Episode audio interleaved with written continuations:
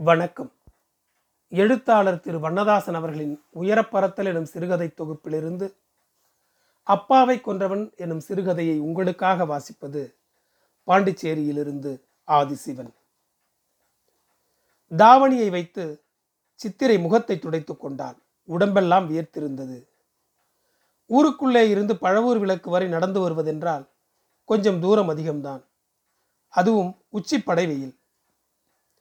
இந்த town bus இப்படி வராமல் காலை வாரும் என்று எதிர்பார்க்கவில்லை.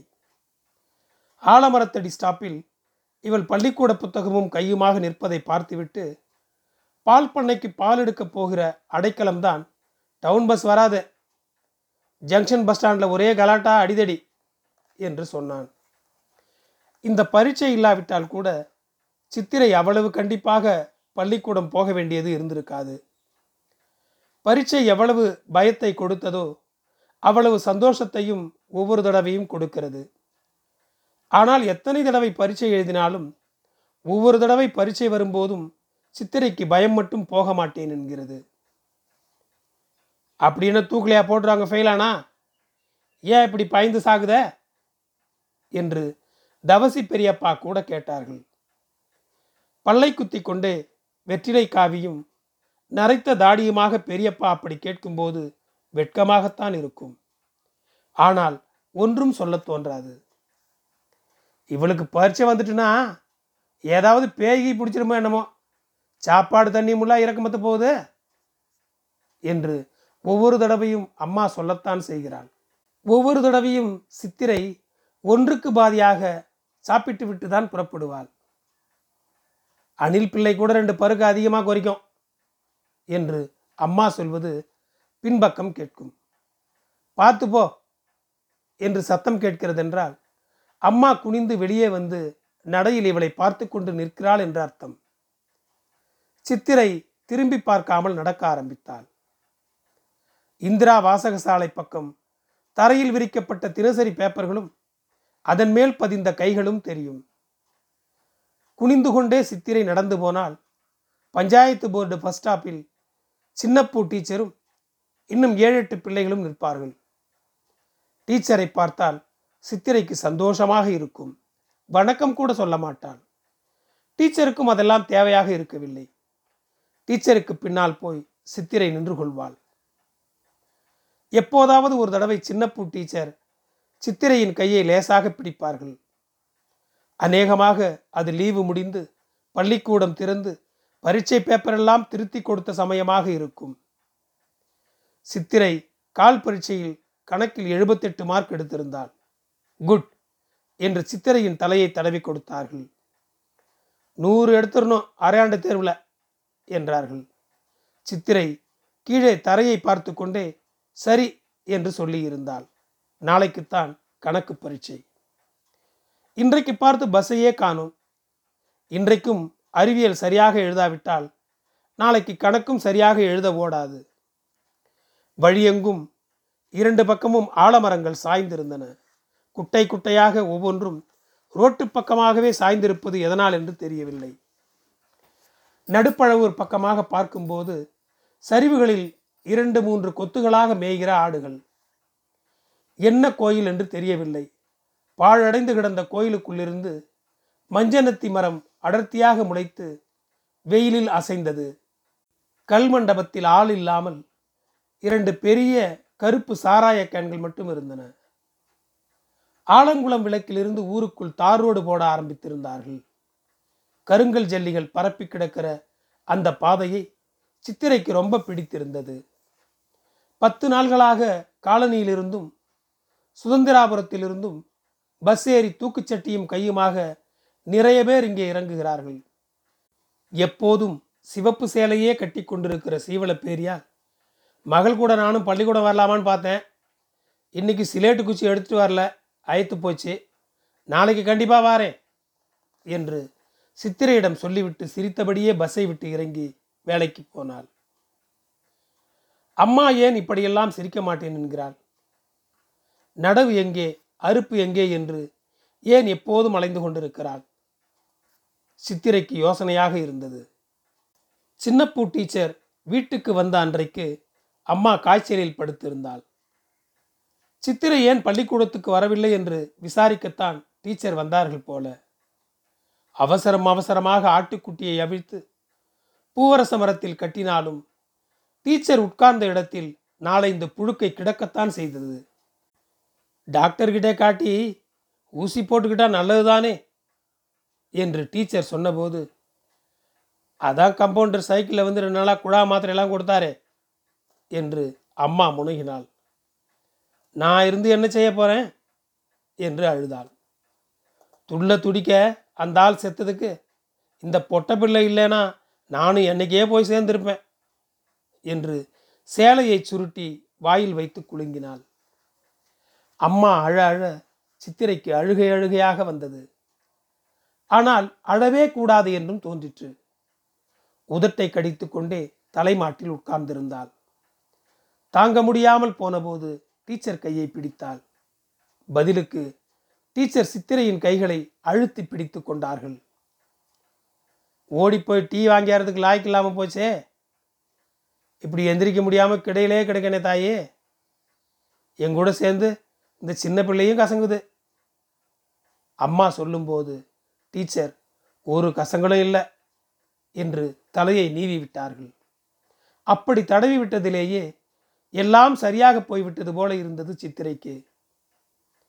ஒரு தடவை இப்படித்தான் ரொம்ப கசங்கி போன பரீட்சை பேப்பரை பள்ளிக்கூட டெஸ்கில் வைத்து சித்திரை தடவி தடவி கொடுத்தாள். என்னதான் முயற்சி செய்தாலும் பரீட்சை எழுதும்போது கசங்கின இடத்திலெல்லாம் முக்கு முக்காக பள்ளம் கிடந்தது. படித்ததெல்லாம் அந்த பள்ளத்தில் முட்டிக்கொண்டு மறந்து போய்விடுமோ என்று சித்திரைக்கு தோன்றியது. அப்படியெல்லாம் ஆகவில்லை. தான் அந்த பேப்பர் மாதிரி இருப்பதாக நினைத்து கொண்டாள். சித்திரை உள்கழுத்து வரை துடைத்து கொண்டு விளக்கு ரோட்டுக்கு இரண்டு பக்கமும் பார்த்தாள். ரூட் பஸ் கூட ஓடுகிற மாதிரி தெரியவில்லை. இடது பக்கம் தென்பத்து இறக்கத்திலும் நடமாட்டமே இல்லை. தூரத்தில் யாரோ குடையை கக்கத்தில் வைத்து கொண்டு வந்து கொண்டிருந்தார்கள். அதை தவிர காக்காய் கூட பறக்கவில்லை. அமைதியாக வெயில் அடித்து கொண்டிருந்தது. ரோட்டுக்கு எதிர்ப்பக்கத்து பெட்டிக்கடையிலிருந்து குரல் வந்தது. கடைக்காரர் கிட்டே முட்டை ரொம்ப நேரமாக பஸ்ஸே காங்களையே என்று சித்திரையை பார்த்து சொன்னார். நாட்டு வாழைப்பழத்தார் ஒன்று வெயிலுக்கு கருத்து போய் தொங்கிக் கொண்டிருந்தது. கோழி சோடா பாட்டில்கள் பச்சையாக தெரிந்தன. சித்திரைக்கு என்ன செய்வதென்று தெரியவில்லை. சேந்தாநல்லூர் ஸ்பின்னிங் மில்லுக்கு போகிறவர்கள் வருகிறவர்கள் தென்பட்டால் விவரம் கேட்கலாம். பஸ் வருமா வராதா என்று தெரியும். பஸ் வராமல் எப்படி பரீட்சை எழுத? குடையை வைத்து கொண்டு வந்தவர் எதிர்த்த பெட்டிக்கடையில் போய் நேராக இரண்டு பழத்தை பிய்த்து சாப்பிட்டார். பழத்தொலியை எங்கே போடுவது என்று சுற்றுமுற்றும் பார்த்துவிட்டு ஒரு ஓரமாக எரிந்தார். சட்டைப்பையிலிருந்து காசு எடுத்து கொடுத்தபடியே எதிரே நிற்கிற தன்னை பற்றி ஏதோ கேட்கிறாரா? அல்லது பஸ் வருவதை பற்றி கேட்கிறாரா என்று சித்திரைக்கு தெரியவில்லை. அங்கேயே நின்று பீடியை பற்ற வைத்துக்கொண்டு மிக அவசரமான இழுப்பாக இரண்டு மூன்று தடவை இழுத்துவிட்டு பீடியை வீசினார். சர்பத் டம்ளருக்கு இரண்டு டம்ளர் தண்ணி வாங்கி அண்ணாந்து குடித்தார். நனைந்த மீசையை மேல் துண்டால் துடைத்து கொண்டு பெட்டிக்கடைக்காரரை கும்பிட்டார். ரோட்டை குறுக்காக தாண்டி இந்த பக்கம் வந்து சித்திரைக்கு இடது பக்கம் நாலடி தள்ளி நின்றார். சித்திரை தாவணியை சரி செய்து கொண்டாள். புத்தகங்களையும் பரீட்சை அட்டையையும் நெஞ்சோடு அணைத்து கொண்டாள். பஸ் சீக்கிரம் வந்துவிட்டால் நன்றாக இருக்கும் என்று அவளுக்கு தோன்றியது. ரூட் பஸ்ஸில் கட்டணம் அதிகம். அதையும் தயாராக கையில் எடுத்து வைத்திருந்தாள். பீடி குடிக்காவிட்டாலும் பீடி குடித்த வாசம் அடிக்கத்தானே செய்கிறது. இடது பக்கம் நின்றவர் குடையை தனிவாக கையில் வைத்துக்கொண்டு இவள் பக்கம் வந்து இப்ப மேலமடைக்கு பஸ் இருக்காதாயே என்று கேட்டார். இருக்க என்று சொன்னாள். பரீட்சை எழுத போகணுமோ?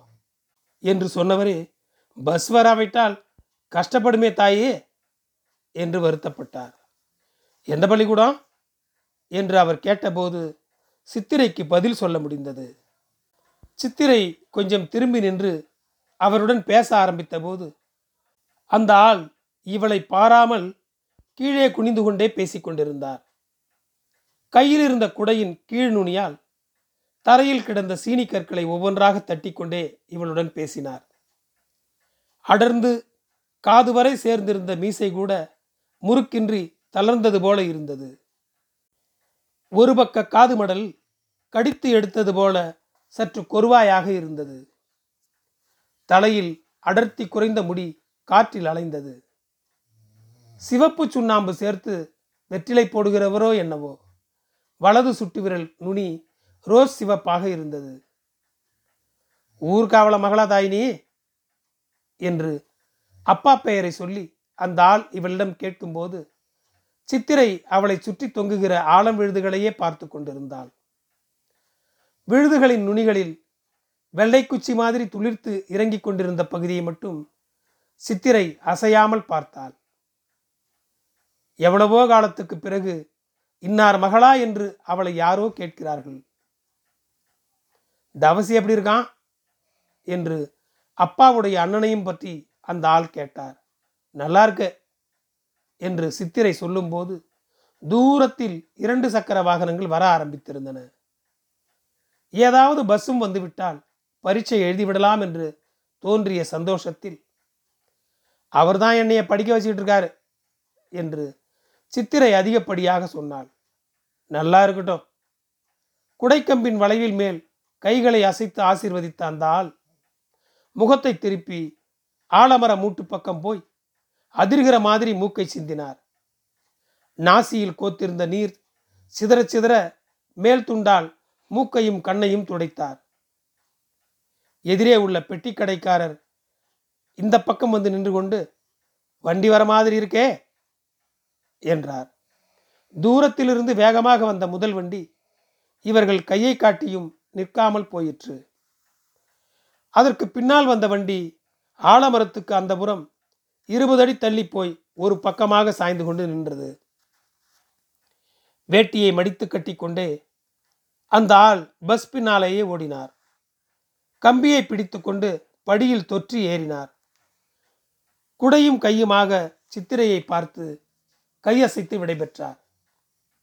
ரொம்ப நேரத்துக்கு முகம் இந்த பக்கமாகவே திரும்பிக் கொண்டிருந்தது. சித்திரை அந்த பஸ்ஸையே பார்த்து கொண்டு நின்றாள்.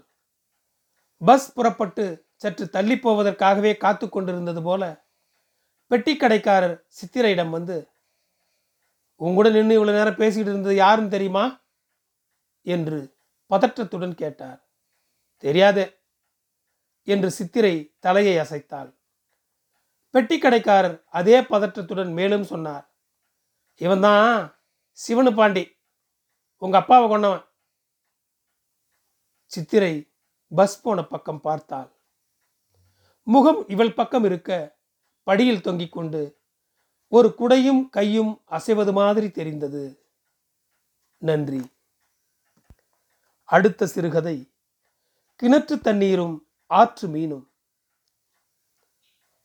ராத்திரி போய் சேர எப்படி பத்து பதினோரு மணி ஆயிருக்காதே? கட்டிலில் எழுந்து உட்கார்ந்து கொண்டு ராமையா தாத்தா கேட்கும்போது வேளம்மா ஆச்சி வாசல் தெளித்து கொண்டிருந்தாள். விடிய கருக்களில் ஒவ்வொரு கையாக தண்ணீரை தெளிக்க தெளிக்க புழுதி அடங்கி பசுஞ்சாணமும் மண்ணும் வாசனை அடித்தது. உங்கள்கிட்ட தானே கேட்டேன்? காதில் விழுந்ததா விழலையா? மீசையை இரண்டு பக்கமும் ஒதுக்கி கொண்டே கட்டிலை பார்த்தார். நேற்று வரைக்கும் ஒரு வாரமாக பேரப்பிள்ளையுடன் பக்கத்தில் படுத்து கிடந்த கட்டில். ராத்திரி இவரிடம் கதை கேட்டபடி ரொம்ப நேரம் முழித்து கொண்டே இருப்பான். என்ன ரெண்டு பேரும் தூங்கலையா? தாத்தாவும் பேரனும் தினசரி நடுராத்திரி பன்னெண்டு மணிக்கும் வில்லு அடிச்சுக்கிட்டு இருக்கியோ? நாளைக்கு பேசுறதுக்கு கொஞ்சம் பாக்கி இருக்கட்டும். வேளம்மாச்சி சொல்வாளை தவிர அவளுக்கும் தாத்தாவையும் பேரனையும் பார்க்க சந்தோஷமாகத்தான் இருந்தது. பேரன் வந்த நான்கு நாள்களில் தாத்தா முகம் பசலிக்கொடி மாதிரி குளிர்ச்சியாக ஆகியிருந்தது. இரண்டு வாய் அதிகமாக கூட சாப்பிடுகிறார். வீட்டிலேயே துலா கிணற்றில் இறைத்து குளிக்கிறவர் பேரன் கூட ஆற்றுக்கு போய்விட்டு வருகிறார். கோயிலுக்கு போய் திட்டி வாசலை திறந்து கோபுரத்துக்கு மேலேயெல்லாம் ஏறி காட்டிவிட்டு வந்திருக்கிறார். கணக்கு பிள்ளை வீட்டு இரட்டை மாட்டு வண்டியை இரவல் வாங்கி பேரனும் அவருமாக சிவனூத்து வரைக்கும் போய்விட்டு வந்திருக்கிறார்கள். வரும்போது தாழம்பூ பறித்து பேரனிடம் கொடுத்திருந்தார். அவன் என்ன பொம்பளை பிள்ளையா? தாழம்பு வச்சுக்கிடுறதுக்கு? என்று ஆச்சி சொன்னபோது உனக்கு வேணுமானா சொல்லு. இன்னும் ரெண்டு பறிச்சுக்கிட்டு வாரேன் என்று ஆட்சியின் மேல் கையில் கிள்ளினார். ஒவ்வொரு கைத்தெளிப்பிற்கும் ஒவ்வொன்றாக வேளம் ஆட்சிக்கு ஞாபகம் வந்தது. ராமையா தாத்தா கொடியிலிருந்து துண்டை உதறி மேலே போட்டுக்கொண்டு வாசல் தெளிக்கிற ஆட்சியை பார்த்தார். கேட்க கேட்க ஆட்சி இப்படி பதிலே சொல்லாமல் இருப்பது ஆச்சரியமாக இருந்தது. முகத்தை கழுவிவிட்டு வரலாம் என்று நடையை விட்டு இறங்கி சிமெண்ட் தொட்டியை பார்க்க நடந்தார். கிழக்கே பப்பாளி மரம் வரை போய் வாசல் தெளித்துவிட்டு மறுபடி மேற்கே ஒவ்வொரு எட்டாக வேளம்மாச்சி நடந்து வரும்போது தாத்தா எதிரே போய் நின்றார். ஏல இந்த உலகத்தில் தான் இருக்கியா இல்லையா? பேரப்பிள்ளை கூடவே ரயில் ஏறி போயிட்டியா? வேளங்களையே எனக்கு என்று கேட்டார். ஈரேழு லோகத்துக்கு போனாலும் கடைசியில் இந்த வீட்டுக்கு தானே நாம் ரெண்டு பேரும் திரும்பி வரணும்? என்று சொல்லிக்கொண்டே செம்பை எடுத்து தாத்தா கையில் கொடுத்தாள். வேளம்மாச்சி சற்றென்று இப்படி கண் கலங்குவாள் என்று எதிர்பார்க்கவில்லை. நீயும் என்ன மாதிரி எந்திருக்கும் போதே அவனை நினச்சிக்கிட்ட தான் எந்திரிச்சிருக்கிற போல? ராத்திரி தூங்குனியா தூங்கலையா? என்று ஆட்சியை பார்த்து கேட்டார். ஏன் தூக்கத்துக்கு என்ன?